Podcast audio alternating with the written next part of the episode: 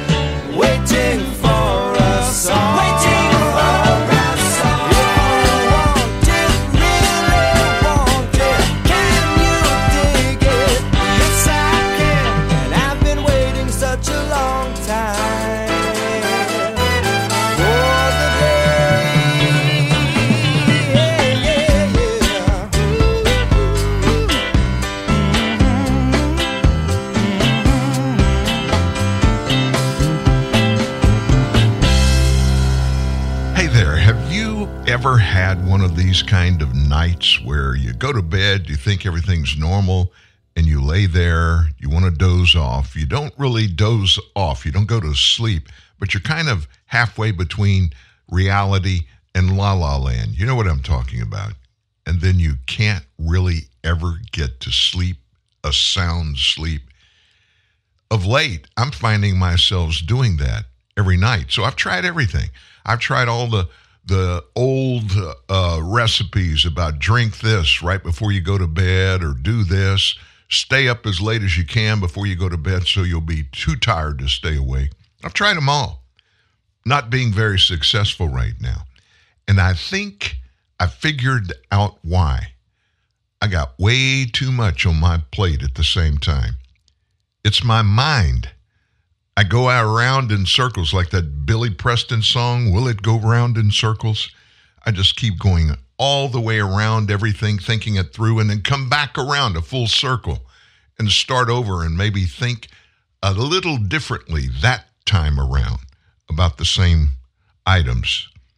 I don't want to ever diminish the importance of things in our lives, circumstances, things that happen, people in our lives. I don't ever want to get be guilty of of doing that. But sometimes you just got to back away and try to just look at the surface for a little bit of everything. Instead of looking at something and then spending hours diving down deep, way, way, way under the surface, and coming up with the actual reasons for all of these things happening, and knowing absolutely those are the things that really did happen sometimes we just got to back away and say, you know what? It's all going to be okay at the end of the day. I'm going to put my head down on my pillow tonight. Tomorrow morning, when I wake up, yeah, there may be some things that are left over from the previous day, but I'm going to be okay.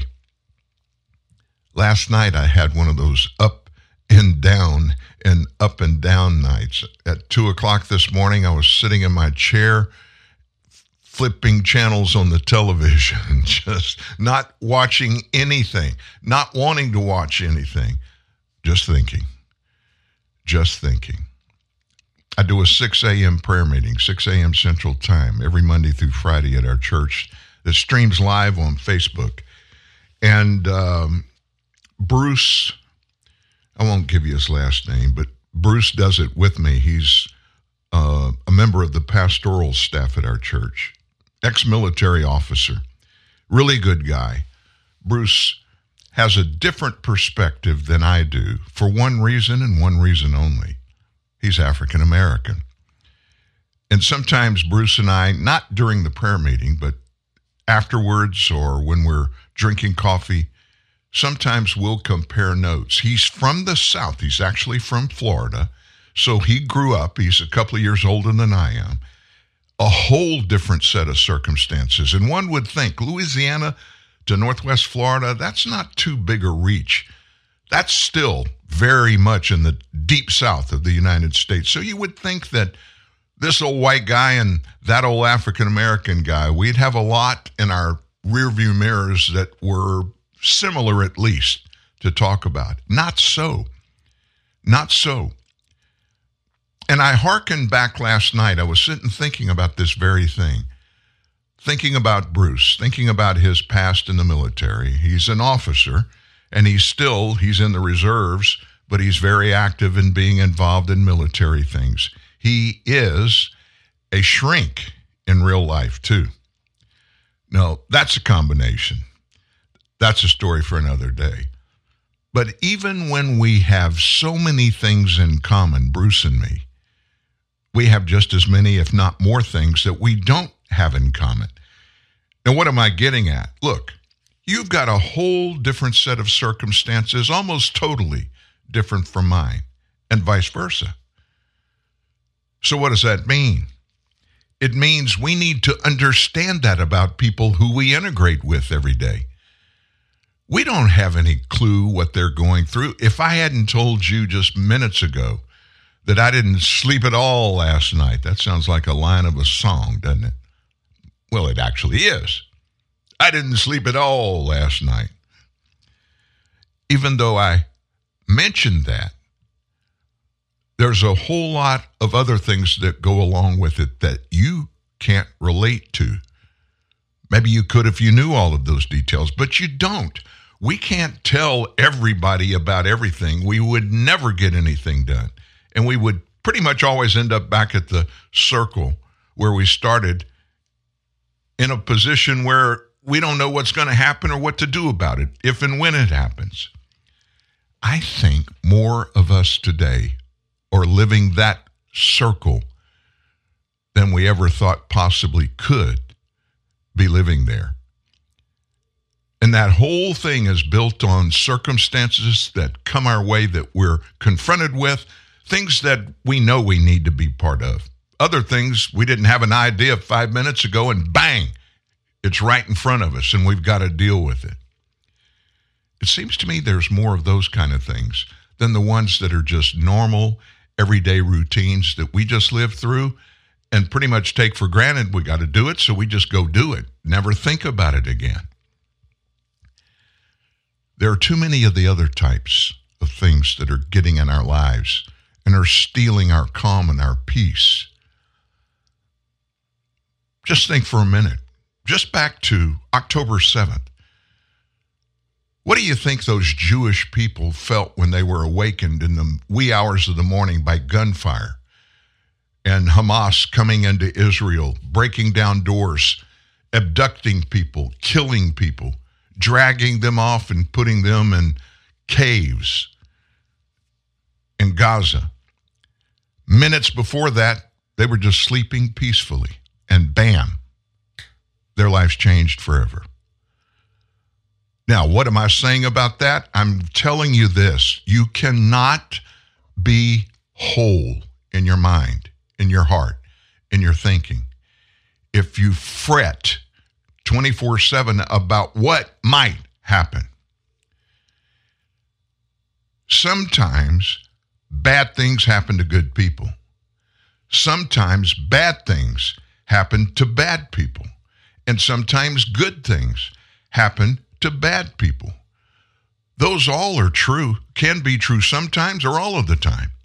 But you know what matters most? How we process what we see, what we think, what we know, the choices that we make, the people we choose to make part of our lives and to share our lives together. If we can get our arms around that, what I just told you, and let the other things be out there. We comprehend them. We can't know everything about everything. You know that. Trying to do that'll drive you crazy. We're doing good to keep ourselves intact and our kids and our spouses, let alone people down the street or people in D.C. or people in the Middle East. We can't do all of that. We just need to understand we must do our best with the elements, with the resources, with the understanding that we have. Do the best that we can do, walking through those circumstances with those we love today. Don't worry about tomorrow. It'll get here. 1201 midnight every day it comes whether you want it to or not. And we're going to get to that one. Guess what? When we get there at 1201 and a half tomorrow morning, we'll start all over again and we'll deal with it. As bad as some of us think our lives are in right now, as bad as we think they are, the circumstances we're in, they could be worse. There's always somebody out there. Their circumstances yeah, there are a lot of people that are better than ours. Their circumstances are better. They're financial, they're economical, uh, they're relational, their job, all those, their health. There are people out there that that's all better for them than it is for us. But the opposite of that is true too. There are people that look at you and dream of having your life circumstances to be theirs. So, how do you cope with all of this? Is there a simple little equation for pushing through all this successfully? Yeah. And it's not as difficult as you think. Just for a second, let's assume. I assume you believe there is a God. I assume that you have accepted the fact that Jesus Christ is the Son of God, that he was sent to earth. He lived 33 years preaching, teaching people about God the last three and a half years. The first 30 years, he was learning. That he was crucified, was risen from a grave, and sits next to his Father in heaven. Those are some pretty solid places to build the foundation on which you can deal with all the circumstances that you face. Walking through all this mess by yourself is insane. Nobody can do it successfully and be 100% on the other side of it. It can't be done. We can't understand everything. We can't know everything. But I have a personal relationship with God. I do. And the reason I'm bringing this up today is not about my not being able to sleep very good. It's about what happened yesterday and the day before and the day before that, all the way back to October the 7th, that Saturday morning. Those people in the Middle East and many from other parts of the world, their lives are over or they're in such disarray and horrible situations now, those people will never be the same again. But me and millions of other people watched yesterday as 290,000 men and women flooded the nation's capital for one reason the March for Israel. And they demanded the return of hostages captured by Hamas. That was a very uni- unifying thing to see. And it was not it was not a march that was angry. There were no fights. There were no horrible things that happened. Washington, D.C., of course, with everything that's happened there the last few years, they were prepared for something bad to happen. It didn't happen. Why didn't it happen? It wasn't a Hamas or a so called pro Palestinian demonstration. It were like minded people getting together, encouraging each other, supporting each other. Why can't we live there 24 7? You know why? We don't choose to do so. So instead of waking up off and on all night long and laying there and obsessing about this or that or worried and fretting about this or that, instead of doing that, here's what I want you to try tonight. If you're anything like me, I think things all the time. I puzzle things. I have a very analytical mind. I am intensely ADD, attention deficit disorder. I'm one of those kind of people like our son. He's a mirror image of me in that regard. When he was little, if you told Caleb, hey, Caleb, go clean up your room, he'd come apart at the seams. Scream, holler, cry, I can't do it, I can't do it. Because he couldn't put so many things in the box for him to think about at the same time. But if you told Caleb, go to your room and put all the shoes and straighten them up in your closet, He'd go in there and do it and come right back, no issue. And then tell him, go back in there and pick your toys up and put them in the toys box. He'd go do it.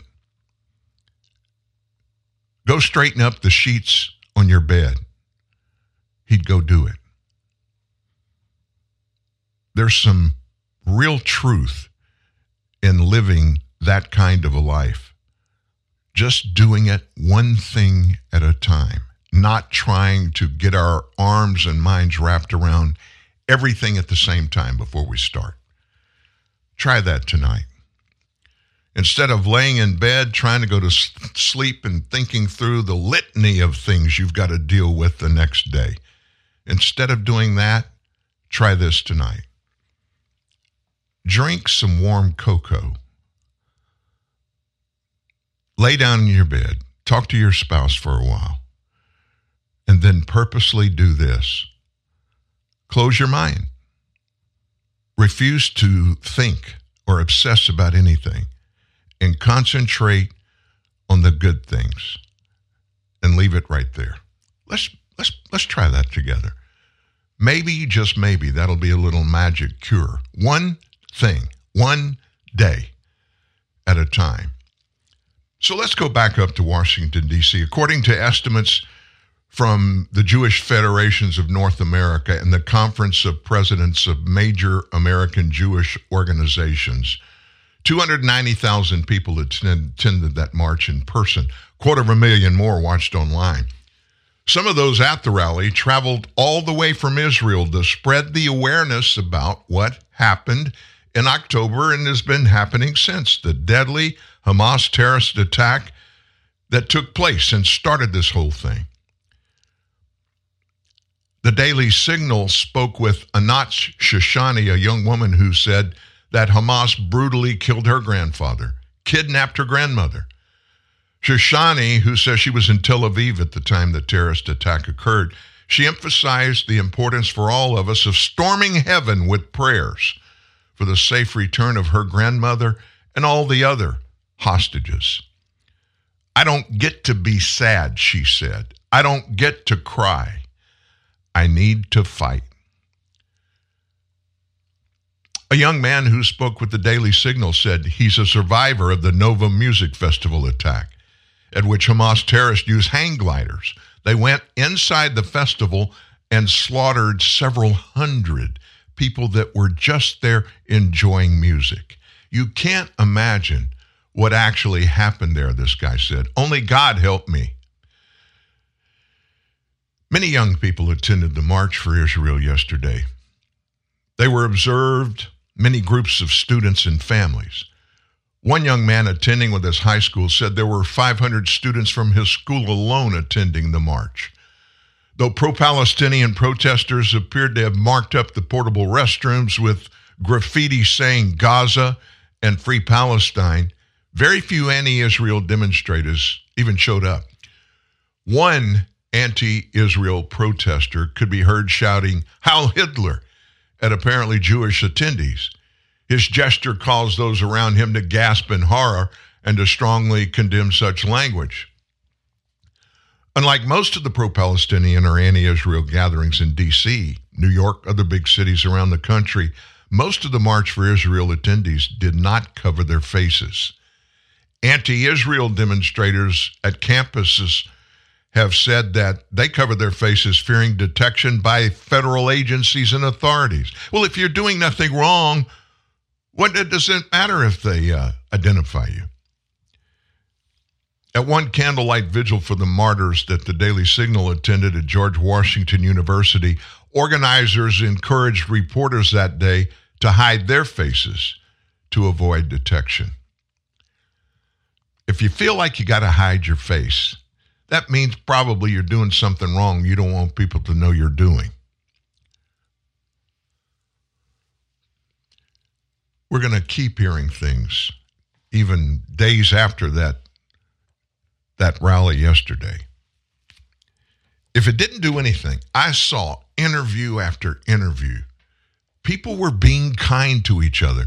Nobody was screaming at the reporters. Many of those reporters are not conservatives.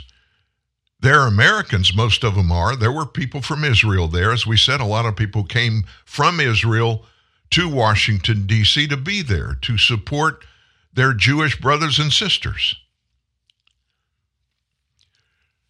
While that was going on, there was something pretty atrocious happening in the Capitol building. No, no attacks, no January 6th stuff members of Congress attended a screening of the Israeli military's footage of the Hamas attacks on October 7th. And many of the elected officials were deeply moved, weeping, crying. The 46 minute film, 46 minutes of it, compiled by the Israeli military, it contains body cam, also television footage, as well as pictures from social media and even victims' phones showing the brutal murder of hundreds of Israeli civilians October 7th. Many elected officials were silent, some crying at the film's conclusion. Democrat Representative Marie Gluesenkamp Perez of Washington left only minutes after it began in tears. She couldn't handle it. This morning, I viewed the horrific footage of Hamas killing, torturing, kidnapping Israeli civilians. Haley Stevens, a Democrat from Michigan, wrote on X, formerly known as Twitter I'm gutted. This is barbarism and an attack on all of humanity. We cannot let this ever happen again. We must never forget. The film, which they got to see, shows Hamas killing civilians in their cars, in their homes, and in bomb shelters. Many clips included in the film show the terrorists cheering over dead bodies, celebrating the attacks. One such Hamas operative called his parents, and this was videoed, called his parents, tells his father to open WhatsApp to see how many Jews I killed with my bare hands. Speaker Mike Johnson, he told reporters that the auditorium where the screening was held was so quiet you could have heard a pin drop. We had a large group of Republican and Democrat House members in the auditorium, and you could have heard a pin drop except for the sighs and the cries in the room. Because a video would make anyone with the soul cry. The death toll in Israel, it's reached over 1,400 since the first wave of these attacks that weekend. Israel has responded by sending troops into Gaza to wipe out Hamas. Make no mistake about it. Prime Minister Benjamin Netanyahu, when the media confronted him over and over and over, what are you going to do? Why are you going to do that? He just looked at them, couldn't believe they were even asking it. He said, Why would we let these people continue to go about their lives doing what they do? Because if we let them do that. This will happen over and over and over. We, talking about Israel, we will not stop until every member of Hamas is dead. Say what you will. I think you'll probably agree. He's telling the truth. The military posted a picture Monday of the Israel Defense Forces in Gaza's parliament building, and Israel's defense minister Yoav Gallant said that Hamas has lost control of Gaza. And then comes AOC, Representative Alexandria Ocasio Cortez. She was reported to be in attendance at the screening. She repeatedly has called for a ceasefire between Hamas and Israel since the October attacks. Rep. Mike Lawler of New York, a Republican, however, argued he couldn't imagine how anybody could call for a ceasefire after watching that. Lawler, by the way, went to Israel this past weekend. I'm feeling like when I went to Birkenau, Republican Rep. Darrell Issa said of California, it's just war crimes. It's unbelievable. The Senate's going to view the same video in their chamber tomorrow and we will we will tell you how it goes. Well, there's more to it. Our friend, frequenter on this show, Congressman Mike Johnson from just across town, he was there. And being that Speaker of the House, he stood in front of these almost 300,000 people and a quarter of a million of others that were watching, looking in. And I wanted you to hear Mike Johnson and what he had to say yesterday to all these Jewish people and others that were just there in support.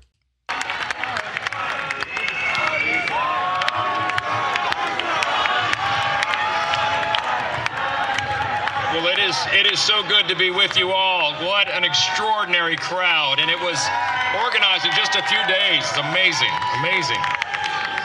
There, there are few issues in Washington that could so easily bring together leaders of both parties in both chambers. But the survival of the state of Israel and her people unites us together, and it unites all Americans. All Americans. Let me be very clear. The United States stands unequivocally with our neighbor, our friend, our ally, Israel. They are, neighbors in a global sense. That's right. Last week, a bipartisan group of members stood in solidarity on the steps of the House to mourn the loss lives in the October 7th attack and to grieve with the families of Israeli hostages that are still being held in Gaza. We heard heartbreaking and tragic accounts of their kidnappings. And of course, as you know, many of those families haven't received an update on their well being since that day. As a parent myself, I can begin to comprehend their despair. All of us feel that way. This morning, we watched the horrific film that was produced by Hamas from their own cameras as they committed the assault. It's unspeakable. The uh, auditorium was full of Republicans and Democrats in the House, and they wept as we watched the film together. Most couldn't sit through it. These Israeli hostages were kidnapped in their homes by barbaric Hamas terrorists for simply being Jewish and living in Israel. As Prime Minister Netanyahu says so well, this is a fight between good and evil, between light and darkness, between civilization and barbarism. Barbarism. The calls for a ceasefire are outrageous.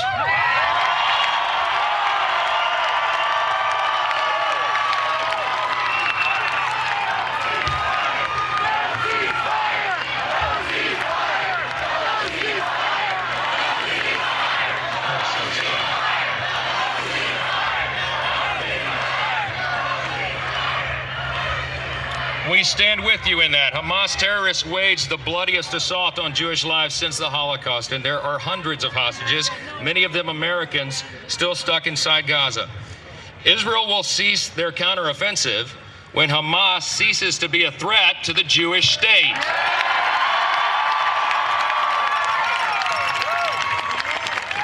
But Hamas's genocidal and anti Semitic rhetoric isn't just confined to Gaza, as you know. The war in Israel has awakened an alarming amount of anti Semitism towards Jewish people here in the United States and across the globe. From the halls of Congress to college campuses, this rise of anti Semitism must be stopped.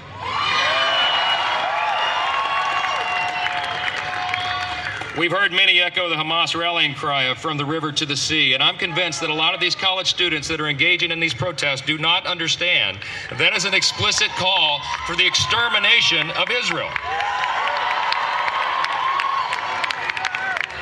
It is happening daily in our country, as you know, and it is unacceptable for Jewish Americans to feel unsafe at home. It is unacceptable for Jewish businesses to face violence, vandalism, and threats. It is unacceptable for universities to allow Hamas apologists to assault and accost Jewish students on campus.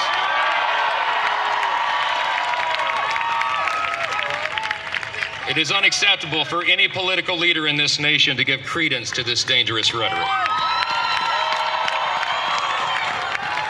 We can and we must do more to stand with our great ally and friend. And it is my hope that this gathering today serves as a reminder to the entire world, but also to those within our own borders, that the United States stands proudly with Israel and the Jewish people forever. Forever. Thank you for allowing us to be a part of this. God bless you. Louisianians can be proud of their congressman from the 4th Congressional District. He made no apology. So he was up there just telling it like it is. Truth matters, facts matter. And I every time something like this happens, what's happened in Israel, when the deniers come out, the people that want to lie about, deflect, point fingers elsewhere when there's wrongdoing going on. I can't stand that. I hate it. Those people either think we're stupid, too stupid to understand what events really happened and why and who's perpetrating them, or they just don't care. Neither one of those is sufficient for me to feel it's okay. Well, everybody can say anything they want to. We have the First Amendment in the United States. You're right. You're right. You can say it but don't try to demand everybody else think the same things that you think about the same things that they're thinking about. That doesn't have to happen. We can disagree with anything about anything. We don't have to agree. But what we need to be able to implement across the board is to stop wanting anybody that has a differing opinion than ours We got to stop wanting to kill them and get rid of them and exterminate them. That's what's civilian.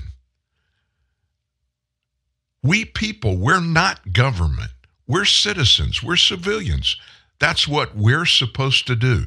Sometimes we're not going to agree on certain things. We may have nothing in common and we don't want to have anything to do with the other person. That's okay. It's okay to do it. But stop this charade called righteousness that gives somebody the unfettered right to destroy someone with a differing opinion. And that includes Hamas, it includes Hezbollah, it includes Iran, ISIS, all of the jihadist groups and organizations in states around the world. Just because your religion says convert the infidel or kill the infidel doesn't mean that's the right thing to do. Sometimes we've just got to accept that we are going to agree on this one thing. We're going to disagree. We will never convince each other to adopt the other's philosophy. And in the United States of America, that's enshrined in the First Amendment of our Constitution. It was so important. Our forefathers, after the Constitution was written, they wanted to make sure they came back behind it and said, we need to double down on what we put in these articles in the Constitution. So let's do uh, today, let's do 10 amendments and we'll call them we'll call them the bedrock of the protection spelled out by the leaders in the nation. These rights specifically belong to and will perpetually be the property of we the people, not the government. And the first one of those, the First Amendment, freedom of speech, unfettered freedom of speech for every citizen in the United States. Now, before I get away, before we move on from this, and this is going to be the last segment that we're going to do on this, unless something egregious happens live during the show. But I want you to hear from Arkansas Senator Tom Cotton. He took to the floor yesterday. After all this is happening, he watched it, he was there, and he comes back and he goes to the floor of the Senate. And he sends a message to former President Barack Obama. Listen. Last month, Iranian backed Hamas terrorists slaughtered over 30 Americans and 1,400 Israelis.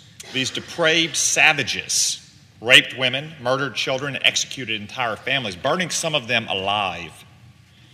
The dead are still being identified, and families are still grieving unbelievable heartbreak. Yet over the weekend, former President Barack Obama discovered complexity and ambiguity where there is none in these attacks. He said that we, quote, have to admit nobody's hands are clean, that all of us are complicit to some degree, end quote. What Barack Obama said over the weekend might pass for profound at cocktail parties on Martha's Vineyard or on podcasts with sycophantic former staffers, but is also delusional and morally obtuse. Put simply, it's a confession of a guilty man attempting to implicate others. Because we're not all complicit with Hamas's massacre of Jews, but Barack Obama sure is. No American president did more to embolden and enrich Iran and its terrorist proxies than Barack Obama. Indeed, his entire Middle East policy was crafted to appease Iran. As president, he stayed quiet when Iranian protesters took to the streets in the Green Revolution. He sabotaged legislation in Congress sanctioning Iran. He cut and ran from Iraq, knowing that Iran and its proxies would fill the power vacuum. He refused to enforce a self drawn red line and stood by as Syria disintegrated into a geopolitical Chernobyl because Bashar al Assad is an Iranian puppet. He consistently undermined Benjamin Netanyahu, Iran's chief nemesis in the region, and even refused to veto a United Nations Security Council resolution condemning Israel. And of course, he negotiated the disastrous Iran nuclear deal, handing the Ayatollahs over $100 billion in sanctions relief. Barack Obama single handedly saved the Iranian economy and harmed diplomatic relations with our allies in Saudi Arabia and Israel. When he left office, the Middle East was in flames and Iran was on the march. Tragically, Barack Obama's coterie of Iran appeasers, apologists, and accomplices have returned to the White House. His understudy, Joe Biden, is now president. The man who helped to secretly negotiate the Iran nuclear deal, Jake Sullivan, is now National Security Advisor. And his Treasury Secretary, who served as a de facto investment banker for the Ayatollahs, is now ambassador to Israel. Barack Obama's legacy is alive and well in this administration, and it certainly shows. Within days of taking office, the Biden administration removed the Houthis, another Iranian proxy, from the list of terrorist organizations without any concessions. And how did the Houthis reward Joe Biden? By firing dozens of missiles and attack drones towards Israel just days after Hamas's rampage. In its first 100 days, the Biden administration announced that it would send hundreds of millions of dollars to Iran's friends in Gaza, Judea, and Samaria. They claimed that it would foster peace and stability in the region. How did that work out? The next month, Iranian backed militias launched 4,000 rockets into Israel. Since taking office, Joe Biden has enriched the Ayatollahs with over $90 billion through his lax enforcement of oil sanctions and his unfreezing of Iranian assets. Tehran has predictably used this Biden bonus to strengthen its military and arm its proxies. Just last year, Iran doubled the budget of the Revolutionary Guard Corps, the shock troops of its terror regime, and it more than tripled its support for Hamas's military brigades. The very same month that Biden agreed to unfreeze $6 billion in Iranian assets, the Revolutionary Guard Corps reportedly started to assist with the planning of the October 7th attacks that killed, I say again, over 30 Americans and more than 1,400 Israelis. This is the nature of the regime that Barack Obama coddled for years. It is the nature of the regime that has dispatched its proxies to attack American service members over 110 times since Joe Biden took office. Let me say that again Iran's proxies have attacked American troops and positions in the Middle East over 110 times since Joe Biden took office. And what has Joe Biden and his gang of Obama acolytes done in return? They fired a few missiles at empty proxy warehouses, merely validating Iran's proxy strategy. The Ayatollahs are laughing at Joe Biden just like they laughed at Barack Obama. Barack Obama is the last person who should pontificate on this issue. The only thing we should hear from him is an admission that he was wrong and an apology. Maybe he can include it in his upcoming fourth memoir due out later this year. My message to the former president is simple. Don't try to excuse your own failures by blaming the rest of us. The people complicit in the attack on Israel are the terrorists who committed it, the Iranian regime that funded it, and the Obama and Biden administrations that appeased them. The responsibility for the events of October 7th rests squarely on their shoulders and their shoulders alone. Too much of what you just heard Tom Cotton, Senator, U.S. Senator from Arkansas, say that has gone on, is going on in the Biden administration. Far too much of that explains a lot of things. How in God's world can we in any way support terrorists and terrorism in any country for any reason on the planet? Did you know you heard the dollars and cents he just told us about that the Biden administration has done? Taking the Houthi rebels taking them off the terrorist watch list. These people are terrorists. They wake up breathing, thinking, planning terrorism and terrorist acts every day of their lives. And there's something else a little bit later, maybe at the top of this next hour. We're going to talk about what I think, based upon things that I've watched, things that have been done, things that have been said. I think Joe Biden is in trouble with people he's obligated to. You know exactly where I'm going with this. I think he's obligated for whatever reason or reasons, and I'll speculate with you in a bit, but it's about money. money. Money, the love of money is the root of all evil. Well, we've got some business going on in D.C. today. A couple of things you may not know about. The FBI Director Chris Wray is back before Congress to testify today, as is Homeland Security Secretary Alejandro Mayorkas. Now, as they sit in front of this committee today, you can book it. There is some angry words that are going to be shared with Mr. Wray and Mr. Mayorkas. In fact, I looked to see right before we went live at what time that hearing's supposed to take place. I didn't have time to find out. I hope it's after the show because I don't want to miss it. I'm going to get some popcorn and sit there and watch this and see how these two are able to save their own skins. Both of them need to be sent packing. Up next, some of the hoo ha that you need to know about, the details of that are happening right now, this week in Washington, D.C. 35 years after the original movie, Fox is bringing you back to where it all began. Nobody puts baby in the corner. This is the real Dirty Dance. Eight celebrities compete to become the real Baby and Johnny. Work on my Johnny hairs. Some will rise, some will fall. All will have the time of their life.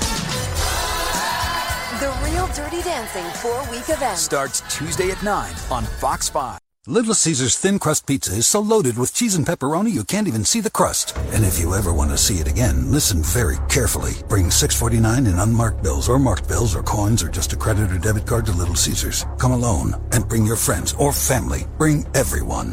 Get a Little Caesars large thin crust pizza with extra cheese and the most pepperoni, all at the nation's best price of just $6.49. Pizza, pizza. Top four national pizza chains. Extra most bestest thin crust pepperoni pizza versus large round one topping thin crust pepperoni pizza. Everyday standard menu prices at participating locations plus tax. ABC tonight, it's all about big cash. Here we go! And big crash. On the new season of Celebrity Wheel of Fortune, one star will spin it to win it all. The big winner, of $1 million. Then, host Leslie Jones is off to the races on Supermarket Sweep. On your carts, get set, And we're to need a cleanup on every aisle. You are on fire! It all starts tonight, 8, 7 Central on ABC and stream on Hulu. The following is an important time insensitive announcement from Staples. Now, for an unlimited time only, Staples is drastically cutting their everyday prices on hundreds of products your business needs. That's right, the clock is not ticking. Walk, crawl, or lollygag to Staples, and you will not miss this opportunity. These are everyday price cuts. Take a four pack of AA Duracell batteries was $4.79, now just $2.99. But act now or later because these Staples everyday price cuts will be around for a really, really long time. Price cuts like a two pack of Scotch Magic Tape, previously $4.79, now just $2.99. And Scotch Packaging Tape, now just $2.29 for today, tomorrow, and pretty much every day till the cows come home. But don't hurry. These everyday price cuts are indefinite. To repeat, these prices will last. So stop by your nearest Staples whenever it's convenient and take advantage of these normal, continuing everyday price cuts. Thank you. Need more cowbell? Better yet, how about the ring of truth? TNN, the Truth News Network, and Dan Newman. So we have a new House Speaker, our friend Mike Johnson, Speaker Mike Johnson. That's interesting. Um, if you know somebody before they become a lawmaker at any level, you know some things that most other people don't, even people that may uh, know them but aren't around them very much. I can honestly say everything you see and hear about Mike Johnson publicly, he is that way to the bone. He's a mighty man of God. He is a great family man. He's a, a Christian, the epitome of who a Christian is just based on the things that he lives out every day. And he's a really good representative for the people in this district. I don't know if you know anything about the geographical makeup of Louisiana, but his district, the fourth district, it takes in northwest Louisiana, which is Caddo Parish that butts up against the Texas uh, Louisiana border. East of that, Bossier Parish. East of that, uh, Bienville Parish and then it goes south, splitting kind of the middle of the state, going almost all the way down to Lake Charles, Louisiana. So it's a, a very fragmented, sliced up district, congressional district. But it comes with a diversity among people that you don't normally see. They're probably culturally, and you know, Louisiana's got tons of culture. I mean, people came from everywhere historically in the 1800s, the even before then, the 1700s, the 1600s came from all parts up north coming down.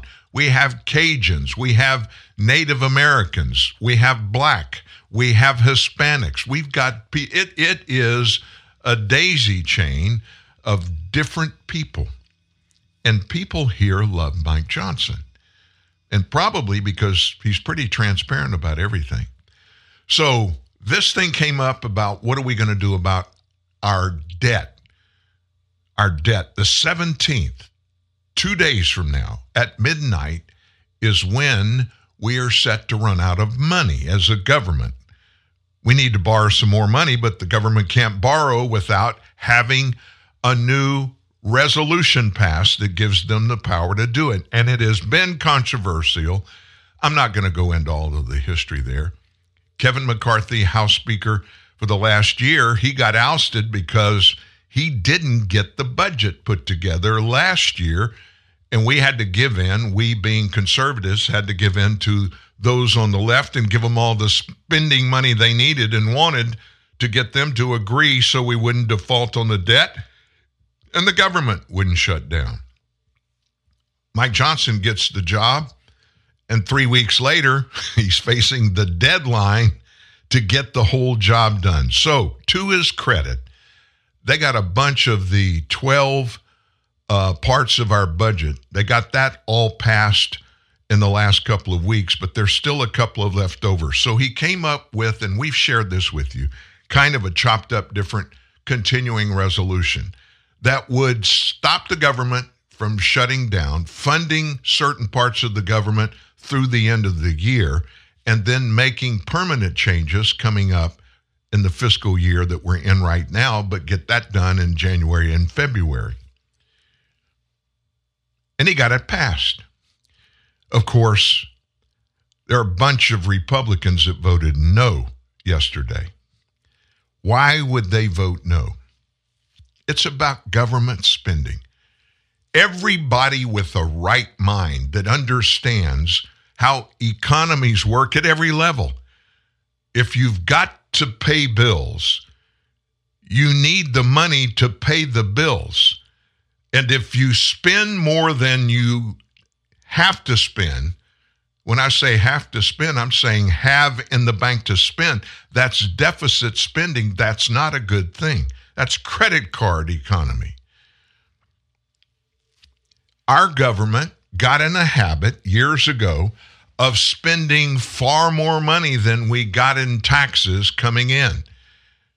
$33 trillion worth of money that we owe because we spent more than we had and had to go borrow it. There's a huge group of conservatives in Congress that demand that we stop doing that. And I'm one of them. I'm one of them. For years, I have believed and supported anybody and everybody that demanded a balanced budget by our government, which means the money you get to spend on everything, it's based totally on how much money comes in in tax revenue.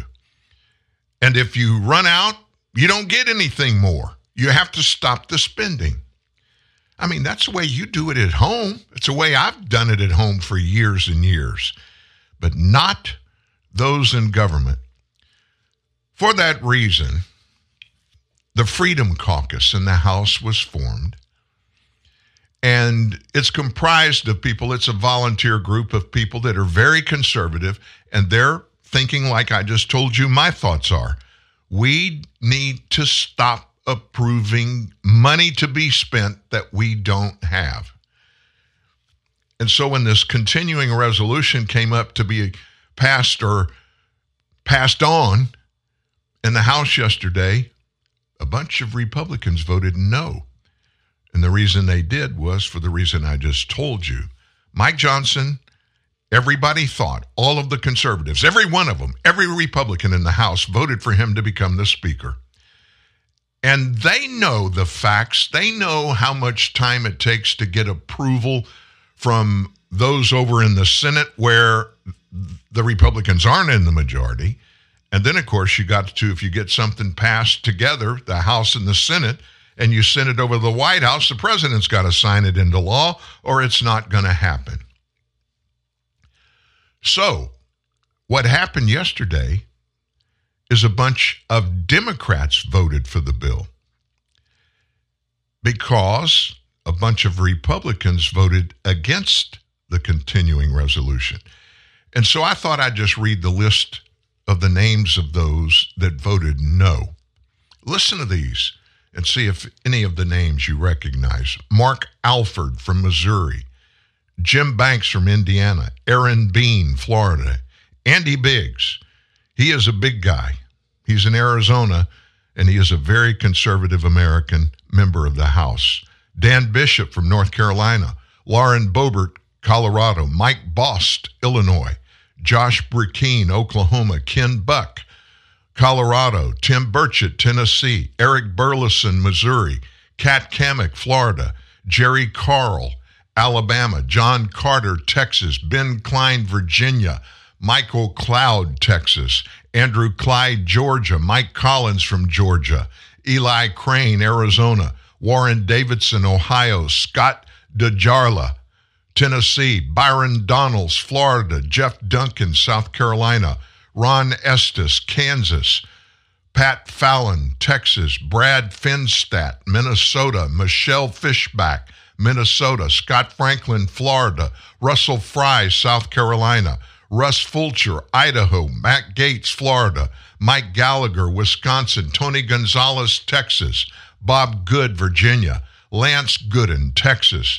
Paul Gosar, Arizona, Garrett Graves, Louisiana, Mark Green, Tennessee, Marjorie Taylor Greene, Georgia, Morgan Griffith, Virginia, Michael Guest, Mississippi, Harriet Hageman, Wyoming, Diana Harshbarger, Tennessee, Kevin Hern, Oklahoma, Clay Higgins, Louisiana, Erin Houchin, Indiana, Wesley Hunt, Texas, Jim Jordan, Ohio, John Joyce, Pennsylvania, Trent Kelly, Mississippi, Darren LaHood, Illinois, Debbie Lesko, Arizona, Anna Paulina Luna, Florida, Morgan Luttrell, Texas, Nancy Mace, South Carolina, Tracey Mann, Kansas, Thomas Massie, Kentucky, Brian Mast, Florida, Tom McClintock, California, Rich McCormick, Georgia, Mary Miller, Illinois, Max Miller, Ohio, Corey Mills, Florida,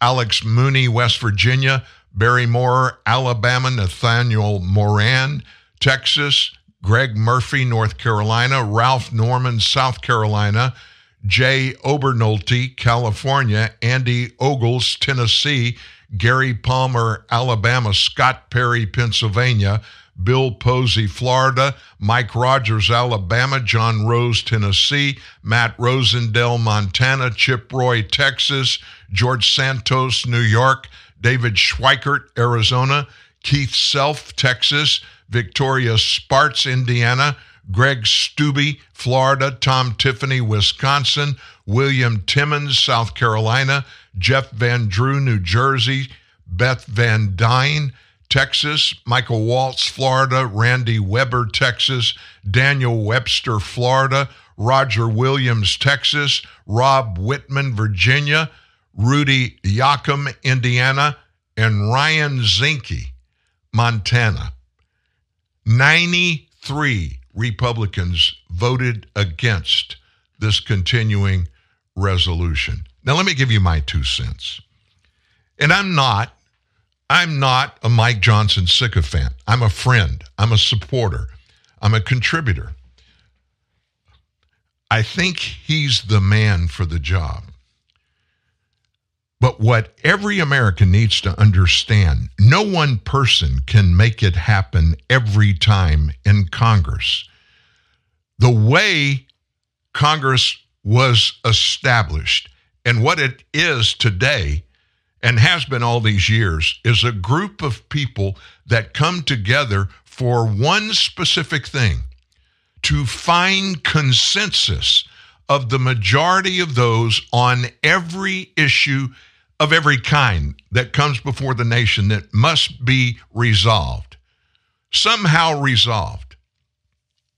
Does it mean everybody has to agree on everything? That's an impossibility. But you hear these Democrats out there screaming and hollering about any Republican that runs for any office at the national level. And here's what they say they're going to destroy our democracy. I hear it every day. That's kind of the default complaint any Democrat has about thinking forward that Donald Trump could possibly go back and live in the White House as president for four more years. He'll destroy democracy. When the truth of the matter is, if you look at all of those that say those allegations against conservatives, they're the ones that in what they're doing is destroying democracy. Democracy in its purest form is supposed to be everybody has one vote on everything and not just members of Congress, every registered voter. That means if we had a pure democracy, you and I would have had to vote yesterday on whether or not we wanted to enforce or agree to this continuing resolution, not just the members of the House of Representatives. That's an impossibility. Our forefathers knew it would never work that way. So they created a representative republic, of which we, the people, vote for those we want to go to D.C. and speak our minds on our behalf in all of the issues that they take on to either implement or to keep from being implemented. In that context, often people are going to disagree and people are going to have differing ideas. And we're seeing of late, and when I say of late, I'm saying the last 20 years, we see that it comes to war far more than it comes to disagreements. That, my friends, is the pending destruction of the democracy in this nation. We need to, instead of when we come together to get something considered to be passed in both houses, House and Senate, every member, all 535 of them, need to come to any of these conversations with this one thing in mind. Let's find consensus. Let's put together a plan where probably neither one of us are going to get everything we want, but everybody's going to get something they want, and it's all at the end going to work out okay. We'll get it implemented, and later on, if we need to, we can come back and tweak it and make it better or do away with it if it doesn't work out. But it seems of late to me that more and more of these lawmakers they've adopted this this position. They cross their arms and they look at you and say, "It's my way or the highway. I am not going to compromise." In fairness to those 93 people's names that I just read to you, I agree fundamentally with every one of them and the reason they said no. We must stop massive government overspending. And it's got to start somewhere. The problem in this today, this thing that they passed yesterday, that's not the hill on which to die. Because we have to have government. We, to have government, have to be able to pay our obligations and to continue to take care of government obligations specifically to the American people. I mean, I paid from age 14 years on, I paid every paycheck into my Social Security retirement fund. I paid every paycheck into my Medicare. when I was going to need Medicare after age 65. And I didn't I didn't get out of the system, the private system at 65. I waited till I hit 68, I think, on the advice of my accountant my my attorney. But my point is we've got to find a way to back out of the being in the middle of all of this angst and instead of ending up with everybody taking sides, standing in a room and screaming at each other across and never getting it done, whatever it has to be.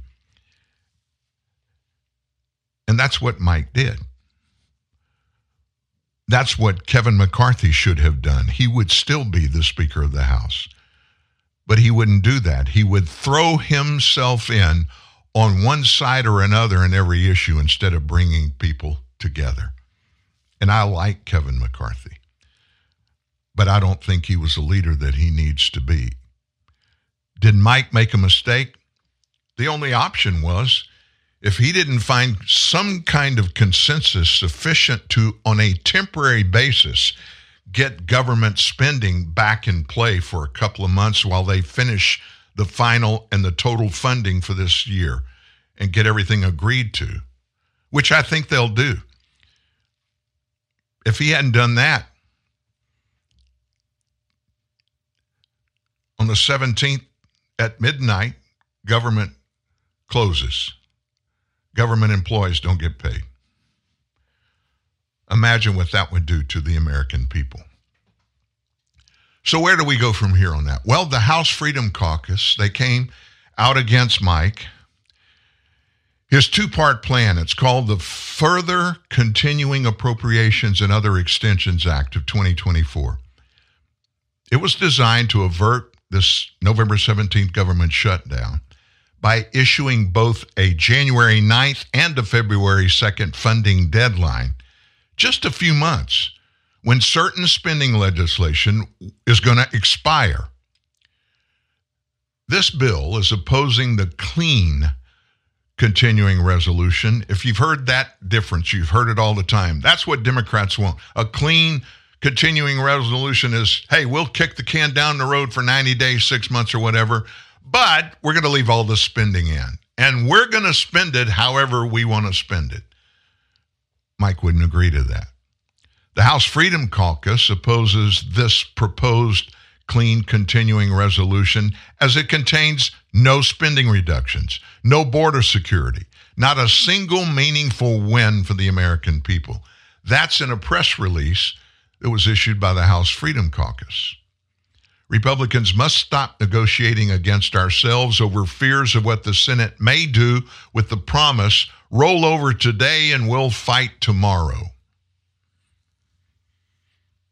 Under this continuing resolution that Mike Johnson put together, the appropriations bills for agriculture, energy, water, military construction, veteran affairs, transportation, housing, and urban development are extended until January 19th, a deadline there, while the remaining eight pieces of funding and that legislation will be extended through February 2nd, another three weeks. The legislation does not include any funding provisions for Israel or Ukraine. And see, that was a big win for Mike Johnson because the Democrats have always wanted to throw everything into it no accountability. In other words, give us a blank check. We'll take care of it all. Just trust us. This two step continuing resolution is a necessary bill to place House Republicans in the best position to fight for conservative victories. That came from Mike Johnson in a statement that he put out on Saturday. The bill will stop the absurd holiday season omnibus trend, uh, tradition of massive, loaded up spending bills introduced right before the Christmas recess. That's what they've done for 13 years. Every Christmas, they wait. Everybody in Congress wants to hustle, get their work done, and get home for the holidays. So they'll agree to anything. And they have gotten every year a blank check called a continuing resolution. So that's it in a nutshell. So, what do people on the other aisle? What did they think about it? As we told you, it took a bunch of Democrats to support this yesterday to even get it done. Many House conservatives are fuming that Johnson, who is the, by the way, most ideologically conservative speaker in decades, he refused to take a hard line in his first attempt negotiating with Democrats, and instead he leaned on them for their help. I told you that. Now, I am giving you bits and pieces right now, and you're going to laugh at me when I tell you where this is coming from. It's coming from Politico. I never thought I would be taking the context of one of the farthest left rags, Politico, to tell you about something going on. Now, remember, they fired, the House fired Kevin McCarthy over this very thing. They did. So Politico framed it this way they're not looking to oust Johnson over it like they did McCarthy, but some conservatives are privately entertaining other ways to retaliate. Now, see, that represents that particular sentence. But some conservatives are privately entertaining other ways to retaliate. That epitomizes the thought process I told you. That's where they live right now, unless they're willing to change addresses and move away from that. This is going to continue every year, every holiday season.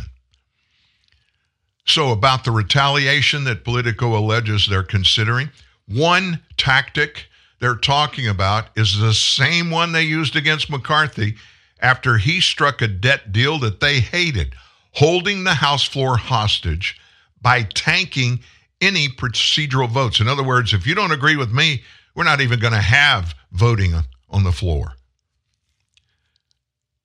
Ralph Norman a Republican from South Carolina, said this There's a sentiment that if we can't fight anything, then let's just hold up everything. And he's one of the several frustrated Freedom Caucus members who has huddled with the speaker multiple times this week. There are a few reasons that conservatives won't push a mutiny just 20 days into Johnson's speakership, an effort Rep. Andy Ogles of Tennessee characterized as untenable, but mainly Johnson doesn't have the same stubborn trust issues that plague Kevin McCarthy. Now, this is Politico saying this. I'm going to throw my opinion in the middle of this. Kevin McCarthy couldn't be trusted by a lot of his fellow Republicans. He would say one thing to the Freedom Caucus members, which he wasn't part of honestly. Mike Johnson is.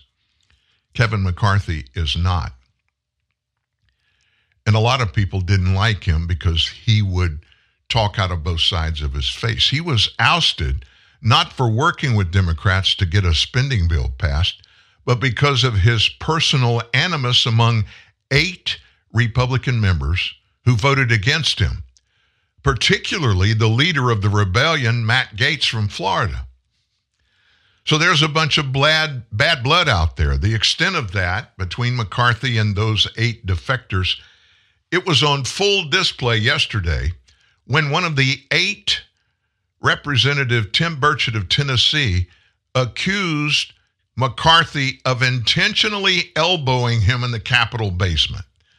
Now, this is what this has turned into a little spat on the playground by two boys. Burchett even suggested the two men could settle things out in the parking lot. He said that.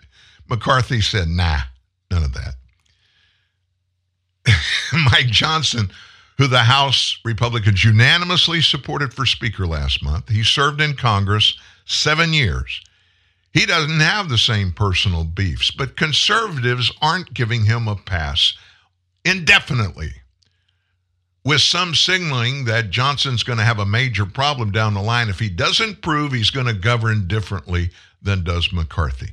There is always that tension, but I don't see that happening anytime in the near future, said Rep. Morgan Griffith from Virginia, Republican, a House Freedom Caucus member. I think most people are willing to give him some time, but we need to see something different. And according to Politico, there's one more problem. Johnson is confronting a GOP conference that's now even more bitterly divided than when his predecessor was in charge. Besides frustrations from the right flank, Mike Johnson is also facing groups of Biden district Republicans and centrists who have increasingly made clear they'll push back if leadership tries to force any tough votes. After its very ugly 22 day speaker battle, the 221 member Congress has seemingly lost its ability to maneuver as a team. Instead, it's every man for himself. That's what I paraphrased just a few minutes ago. It's my way of the highway. That's it. I'm not going to I'm not going to support anything you do if you don't listen to me and do it the way I want you to do it. So if those divisions get worse, like um, if conservatives make good on a threat to start blocking bills from even coming to the floor, some centrist Republicans pointed out that would just increase an incentive to join forces with Democrats. Republicans openly shifting to that strategy would amount to a historic shift in House power dynamics. It just forces us to work with Democrats. These guys play checkers, they don't play chess. I like that line. That's uh, Rep. Don Bacon, Republican from Nebraska. He's right in the middle. He's one of the so called moderates. Speaker Johnson, meanwhile, is trying to steady a seesaw of competing demands from every corner of his conference, the Republicans in the House, all while getting acquainted with a job that is six ladder rungs above where he previously served in Republican leadership honestly, I think it's it's almost impossible. It's a role that many say is impossible, but they asked him to and he jumped in. Even in normal circumstances, it's tough. As McCarthy, Paul Ryan before him, John Boehner before him, all demonstrated. They were speakers before Johnson. And Johnson likened it to drinking from Niagara Falls for the last three weeks. One sign of success Johnson staved off disaster on the floor on Tuesday in real time, talking down a group of conservatives who wanted to block a massive health, labor, and education spending bill. Johnson's pitch here's what he said He had a plan to jam the Democrat Senate and cut spending in the full year funding legislation Congress now has to pass in January and February. But House Freedom Caucus members in a meeting attended by Johnson and another ultra conservative ally, Senator Mike Lee from Utah, he's a Republican, one of the best constitutional attorneys in the world. They got together, said that they had their own strategy to make the Senate swallow spending cuts now rather than later. Johnson clearly chose to go another route. We were going to fight. We had a well laid plan out yesterday, had a senator there who had it worked out, whereas Bill Posey said the hot potato was with the Senate. Norman was talking about the Freedom Caucus meeting. If you're scared of getting wet, you might not swim. And the next morning, speaking to his full conference, Johnson privately made the case this was simply the card he was dealt he presented this stopgap spending bill as his only real option, given the House's slim margins as well as amount of time they lost in the three week long speaker's race. Publicly, Johnson shared a similar message, pushing back on conservative assertions that he was surrendering. I can't turn an aircraft carrier around overnight. And this is one reason I like Mike so much. He was asked whether he fears the funding fight makes his speakership any less secure. Johnson brushed it off, saying this I'm not concerned about it at all. If it happens, it happens. And there's life on the other side of that. Makes a lot of sense to me. I think Mike Johnson's going to be around for a little while. What about you? Real truth, real news. TNN, the Truth News Network. A wild caught filet fish and a sizzly double cheeseburger. Well, they're two classics that never go out of style. hold on. Wait. You're assembling a Surf plus Turf McDonald's hack, which must make you a menu hacker. Yes, the Surf plus Turf available only on the McDonald's app. You get free medium fries and a drink. Oh, someone open the app. I need to order and build one immediately. Ba-da-ba-ba-ba. The advanced surgeons at the Center for Innovative GYN Care look beyond quick fixes like birth control to help their patients find the best treatment options for complex GYN conditions. My name is Sakina, and I had the CIGC groundbreaking minimally invasive hysterectomy. I got back to my life in a week with only two small incisions and minimal scarring. Discover the CIGC difference with offices in Midtown Manhattan and Montclair, New Jersey. Telemedicine appointments are also available. Book a consultation at innovativegyn.com or call 888 Surgery. New Dunkin' Refreshers. Vibrant fruit flavors like strawberry, dragon fruit, and peach passion fruit. B vitamins and energy from green tea. All under 200 calories. Order ahead via the Dunkin' app for contactless way to order, pay, and pick up in the drive thru America runs on Dunkin'. Price and participation may vary. Limited time offer. See the bold new expression of sporty style. Hear the amazing quietness of a truly luxurious cabin. Feel the exceptional horsepower and amazing torque and experience greater acceleration than ever before. Behold, the most powerful sedan in its class. The new Toyota Camry. Real power, absolute performance. Discover the new Camry at toyota.com.my.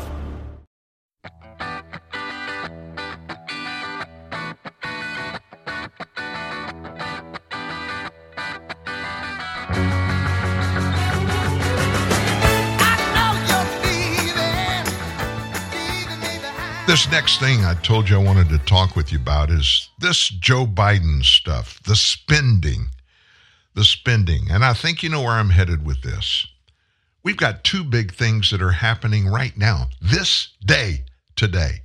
Two big things regarding money and regarding something that this president has done on his own. The first one as you know, I'm sure everybody's heard, Joe Biden is meeting today with Chinese Communist Party General Secretary Xi Jinping in San Fran. And we're told they're going to seal a deal.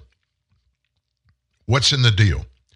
China is going to take care of the drug trafficking that's going on that's sending unknown amounts of fentanyl to the United States. Now, I hate this phrase when they use it in news. Sources familiar with the situation said. That means it's a rumor, technically. Or it's a political party or candidate, somebody that's in office already, floating a trial balloon to see how people respond. But about this next thing I'm going to tell you, it begins with sources familiar with the situation said that the People's Republic of China, the PRC, will crack down on Chinese companies manufacturing chemical precursors for fentanyl. That's the quid. What's the pro quo? In exchange, if we, the U.S., lift sanctions on the Ministry of Public Security's Institute of Forensic Science. Now, what is that? Well, it's what the Commerce Department added to the entity list in 2020 for, quote, engaging in human rights violations and abuses.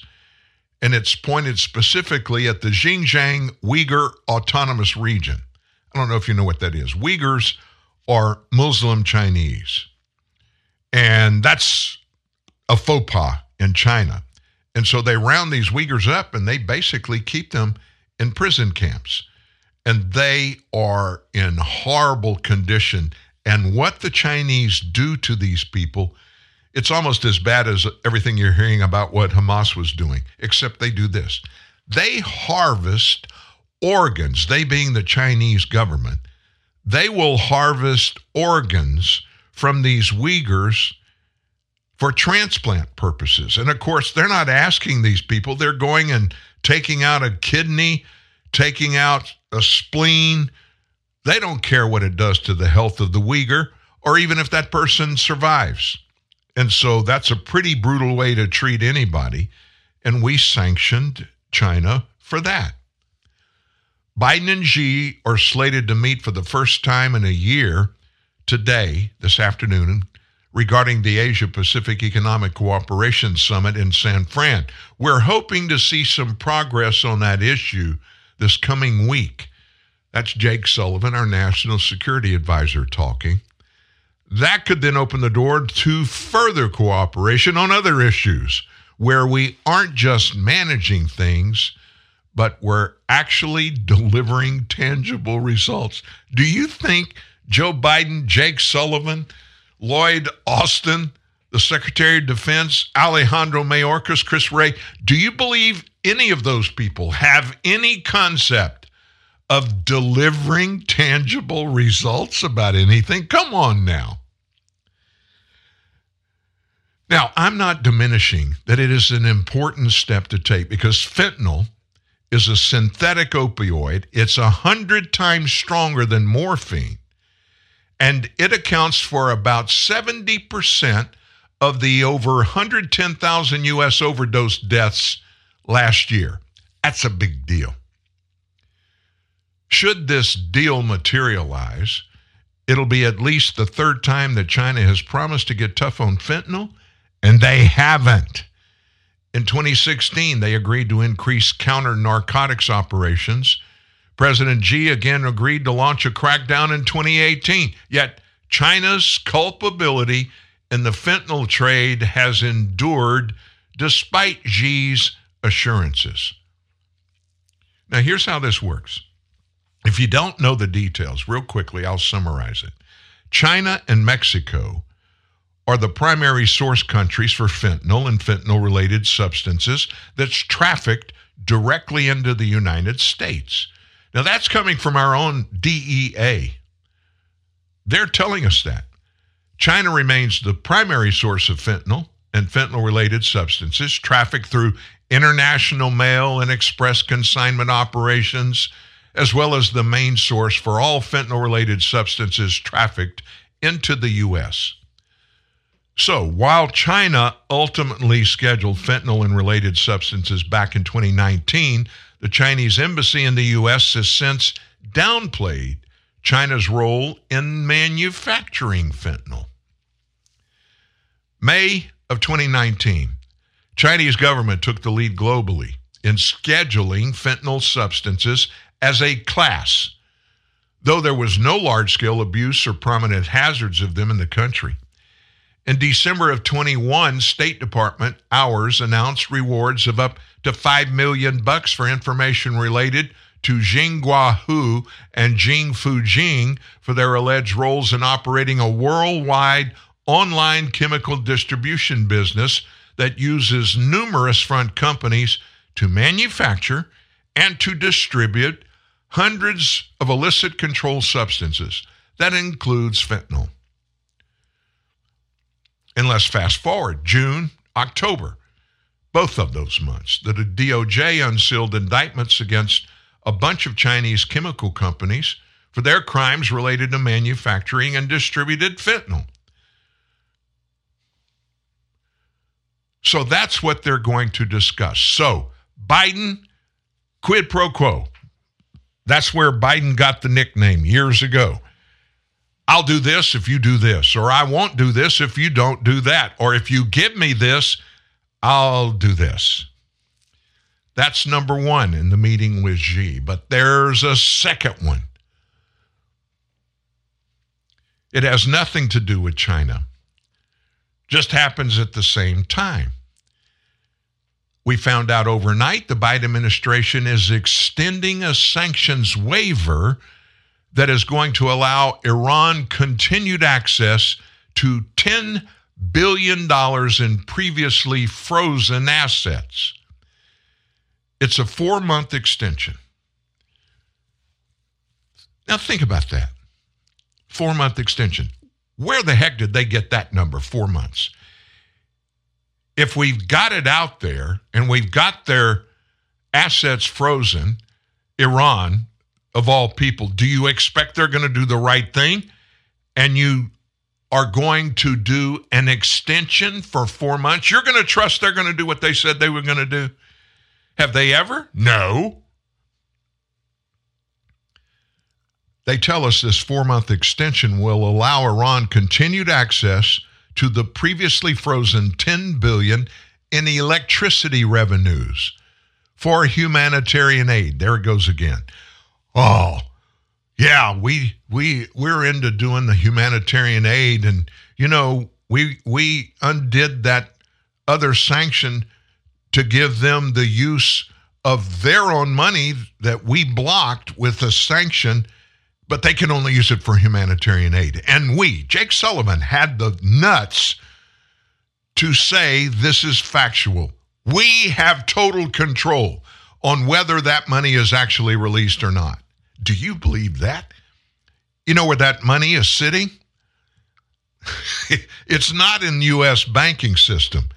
It's not in Britain's banking system or France or Germany or anybody else that really would consider listening to us. It's in Qatar. Muslims, they hate our guts.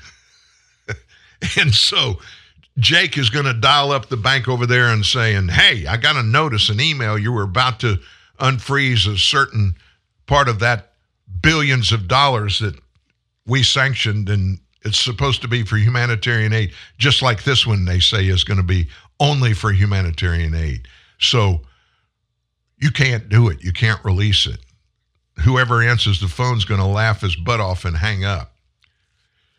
So, critics of the Biden administration have said giving Iran access to frozen funds will free up money in Tehran's money reserves, allow them to carry on sponsoring terrorism. We all know that's what's going to happen. They're not going to stop anything. The sanctions waiver is going to authorize Iraq to continue buying electricity services from Iran, but give Iran access to the billions in payments currently stored in Iraqi banks. So the other set, that money was being held in South Korea. But as part of the deal, South Korea transferred it to Qatar, and they're going to manage it for us the Biden administration, they promised that Iran has only spent a small amount of the existing $10 billion and it can only be used for humanitarian relief. Now, how do we know that? How do we know that? Well, they told us that. We called the bank and they gave us the amount that's still in the account over the phone. So we've got facts to prove it. How much would you have to tip a banker? hey, now when they call you and want you to give them proof that this was used for this or that, we're going to give you, oh, I don't know, $25,000 to tell them a lie. So where am I going with this? I, I, I told you up front. I've got a thought process about what is going on. I think Iran, without question. I think China, without question. I think Ukraine, without any question. I believe Joe Biden, the Biden family syndicate, has cut deals, has been operating within these deals with the leaders in these nations for years. If you do this, we'll give you this. If you don't do this, we won't give you that. But we want to work together with you. And if we continue to work together and it's good for both sides, we'll continue to give you money. We'll continue to help you hide it. And therefore, you'll always have from now on, you'll have everything that you could possibly ever want. And we're doing that because we're good people and we trust you. That's Iran and China talking to Joe Biden and his minions. And then when these things come up, like Iran, they want a nuke so bad they go to sleep and dream about it every night. They have a nuclear program. It's doing way better than it was when Barack Obama and Joe Biden were in office. You know why? They gave Iran billions of dollars. And it didn't even go through Congress. They, in the middle of the night, flew pallets of cash over to Iran. And if somebody didn't squeal, the American people would have never known it. And that's just one example. Every one of these, every single one of them, every dime that's gone to Ukraine, it was done unethically. Now, that's the best way. The worst way, it's done illegally. I don't know which it is, but it's one of the two. Now, you said Ukraine, Dan. How do you know that? For some of the regulars here, you know who Dunstan Teo is. A friend of mine. Uh, he's a guy from Singapore, very wealthy guy, Christian young man, very successful on many fronts. And he is an expert on cryptocurrency. He called me out of nowhere. Now, he's been on the show four or five times, maybe even more than that. I can't remember. Um, and he works at high levels with a bunch of people at high levels in government. He has contracts with governments from Muslim nations, Chinese, uh, Singapore, Southeast Asia, everywhere, and of course the United States too, and in Africa. And so he called me, which he very seldom does, but he said when this FTX thing was going down, where this FTX exchange crashed and people lost billions of dollars. Sam Bankman Fried was at the middle of that. He's been tried now and is waiting for another trial. He's going to spend a lot of time in jail. But Dunstan called me and he said, Hey, I've got this thing, some facts about FTX and Sam Bankman Fried. I want you to know what is happening in regards to Ukraine. I can do it and just talk to you about it. Or if you want me to come on the show, I'll I'll come on your show and talk to the people. And this happened months ago. In fact, it was December last year. And I told him, no, of course, come on the show and tell me about it. Tell our people about it. So I took a snippet out of it. I want you to hear. Now, this is about Joe Biden and what's been going on in Ukraine without Congress really weighing in on any of the details. We've sent them billions of dollars of cash and billions of dollars of military equipment. No oversight, no auditing. We have no idea if that money really went where they said it was going to go. And was it being and is it being used the way that we funded it? They're working with ftx how so? So so this is where the history of the creation of ftx would be interesting. What he's talking about is he told me he factually knows because he saw it happen the first big batch of US dollars that went to Ukraine did not go through the banking system. It went as cryptocurrency because the excuse was the banking system in Ukraine invaded by Russia, it's not working, but we've got to get this money to these poor people. And so, crypto, if you know anything about it, it transfers electronically. It goes point to point. There's no wire transferring or anything. The only people that are in the know about who sends it, how much, and who it went to are the people that received it and the people that sent it. And the first batch of Ukrainians' U.S. aid dollars went as cryptocurrency, and it didn't all go places that we were told it was going. Keep listening to Dunstan. I will not draw any conclusions. I'll allow the audience to draw their own conclusions. I know, I, I, know what you're doing. uh, I, I, let me just let me just tell the people that are listening in. You and I had this this conversation, and I told you, look, we're we're in a situation. This is a streaming radio show. Uh, the FCC does not have any say so. There's I, I want you to be comfortable to name names, give us specifics, because people that are listening, many of, are people who have bought crypto for the very first time and have been part of what and are part of what you and I are involved in and some other things. And I want them to understand this is not about cryptocurrency being evil. It's about people being evil. So, why don't you just launch into telling us the history of this FTX thing and how we got to where we are? Yeah, so I'm I'm gonna I'm gonna add a bit more to what you just said. Then Okay. it's not just about people being evil; it's about world leaders being evil right now,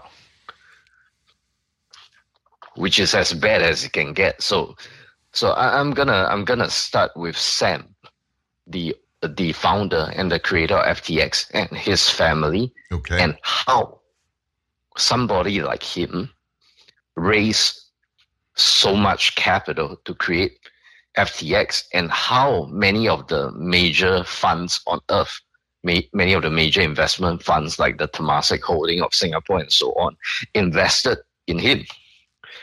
It's not him being eloquent. He's not eloquent. He's not. Just look at him on YouTube, listen to the podcast, and you know it's not about him being convincing or eloquent. But take a look. We now have Sam Bankman Fried. His mom works for the Clinton Foundation, including his brother. That's the first thing. Oh my gosh. the CEO of FTX is the daughter of an MIT professor who is the best friend of the head of the SEC. That doesn't sound very good to me. It doesn't, and it gets worse. Okay. Funds from the from the FTX treasury were used to lobby the SEC to work against the crypto companies, which was the reason why when when the head of Binance, which is CZ, heard about it, he was pissed and he spread it out in public what was done. Where Sam Bankman Fried actually lobbied the SEC against the industry that he was in. Why would he do that? because he was never for crypto.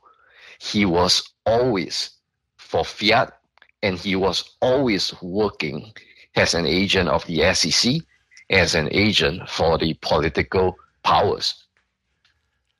This is uncanny. I mean, this may be the biggest financial fraud in world history. It is. And interestingly, looking at the money flow, look at the funds that went from the exchange and to which administration did he funded during the campaign? Well, you and I know the answer to that It was a Democrat administration. Mm-hmm. They funded the the Biden campaign. He was the third or second largest funder in the campaign. Okay, I'm, Now, I- my wheels my this. my wheels are turning as you're telling me this. I'm thinking about things that happened. This this is this is amazing, Dunstan. It explains a lot.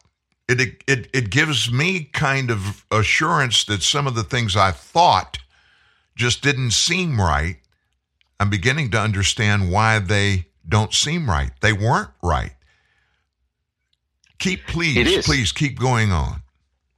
And then you, you know we, we know people like like George Soros, the World Economic Forum, and so on, and you know how evil they are.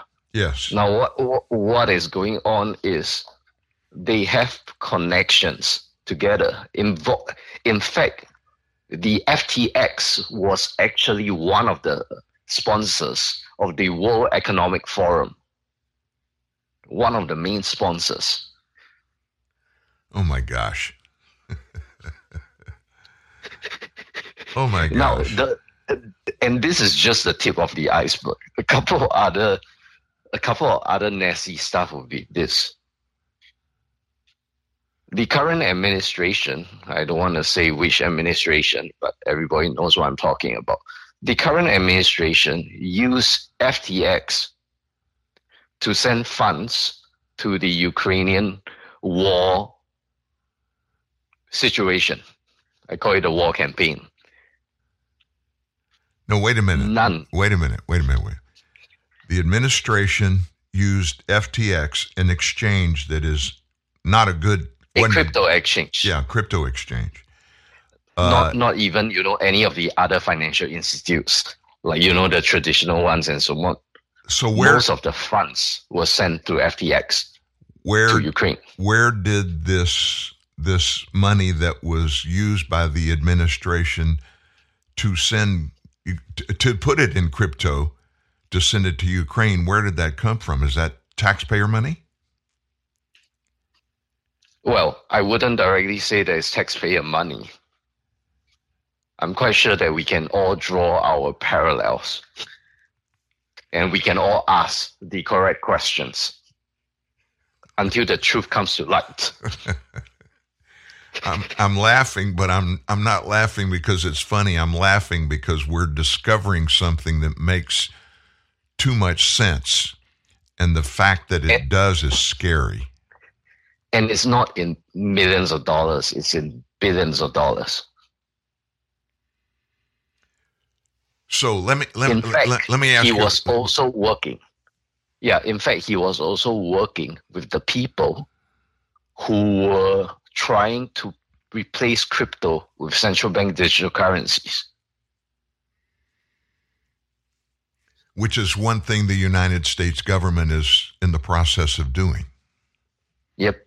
So we don't need to ask too much questions regarding all these when part by part these are coming out to light.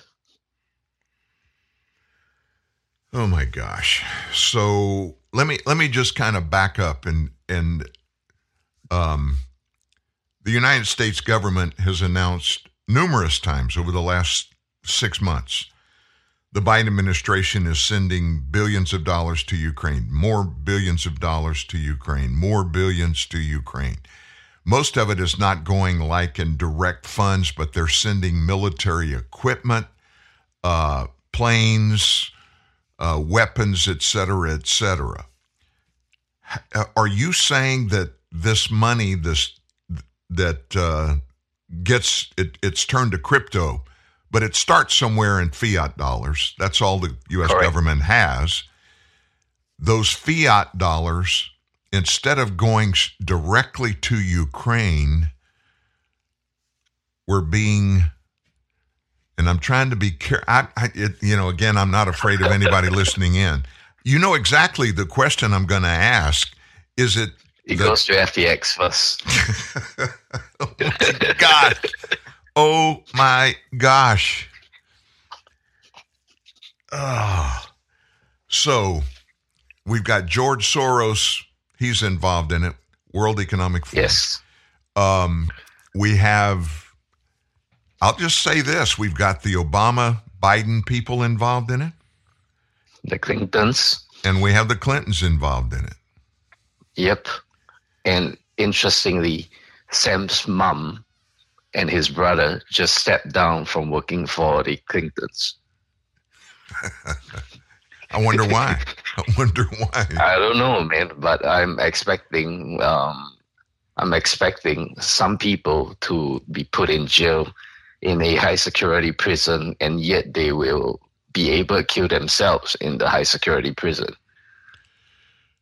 I wanted you to hear that because it plays into the theory that has now got lots of credibility behind it that what is happening with Joe Biden parsing out money, very strange circumstances that don't make much sense.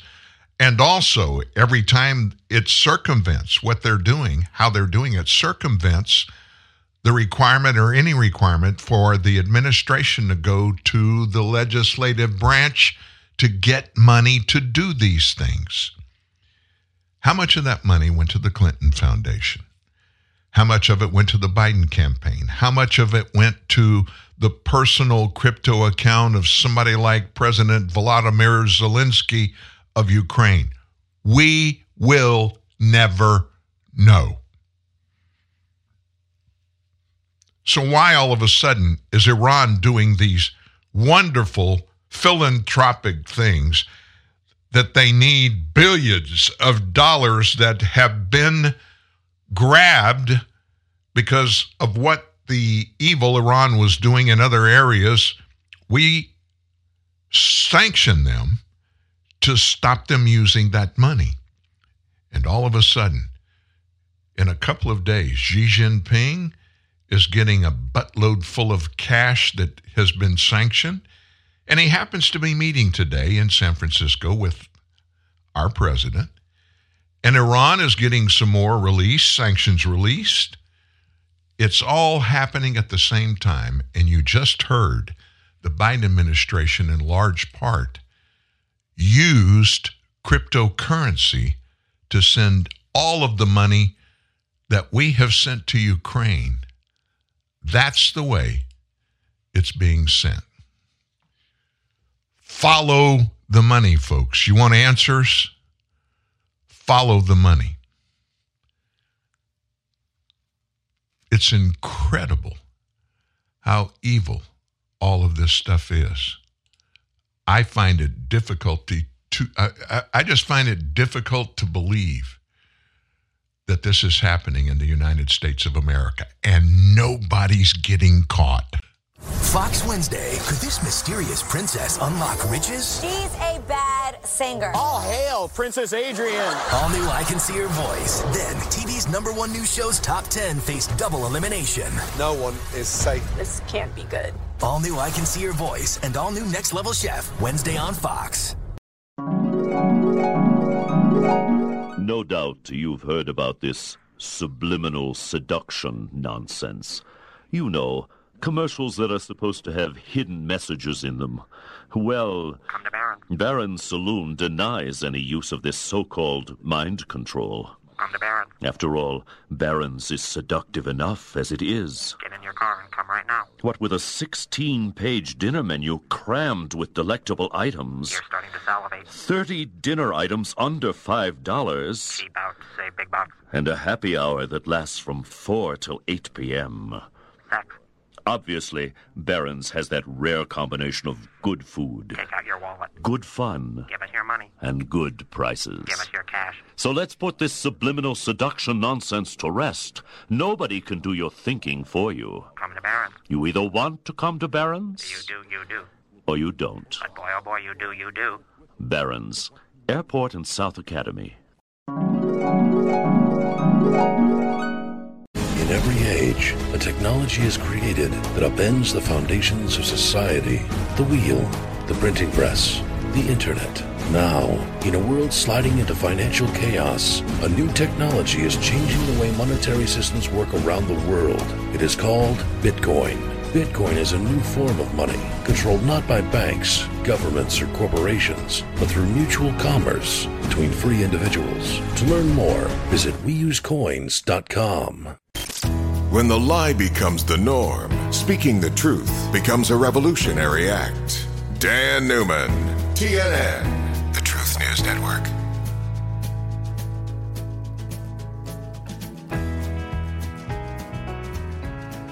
Got a text during the break. Is that all proven stuff, what you heard Dunstan say about Sam Bankman Fried and FTX? It's still alleged, at least publicly. I guarantee you there are those behind the scenes in positions of authority that already know exactly what happened because of the trial and all of the evidence, the discovery, and everything that came out of that trial just completed. The first trial just completed that found Sam Bankman Fried guilty on numerous accounts. He'll probably never get out of jail. There's another trial that's pending. But what does that mean about the others that are implicated in that? That's what we need to concentrate on. There is too much in the rearview mirror that is visible. And much of it has been visible for a long time, but nobody wanted to think about it. And the reason it never got to the front and center of our understanding was because we weren't told about it. We weren't told about it. And you know how we found out about it? A guy that lives, a multimillionaire, billionaire that lives in Singapore came on this show to tell us about it. Dunstan has a place that he and his family come part time in Orlando, but he lives in Singapore. Now, how does that impact him as a human being? He does business around the world. I spent, you remember when I did my show from Africa several months ago? I was there for 10 days with Dunstan.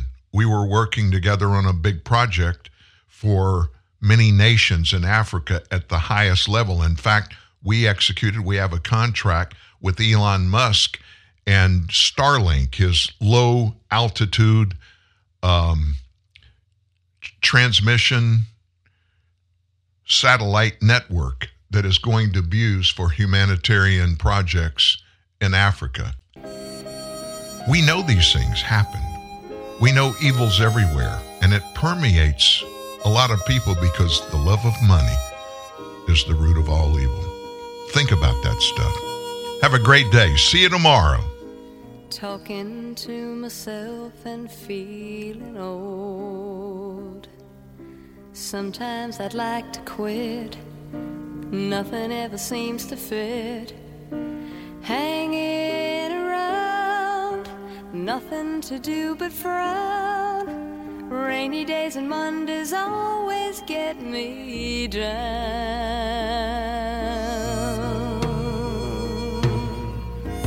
What I've got they used to call the blues. Nothing is really wrong. Feeling like I don't belong. Walking some kind of lonely cloud. Rainy days and Mondays always get me down.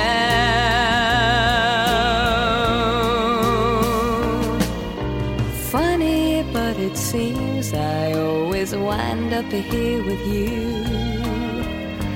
Nice to know somebody loves me.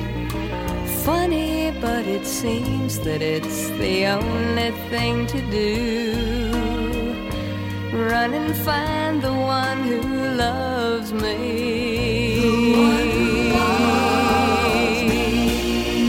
What I feel is come and gone before. No need to talk it out. We know what it's all about. Around, nothing to do but frown. Rainy days and Mondays always get me down.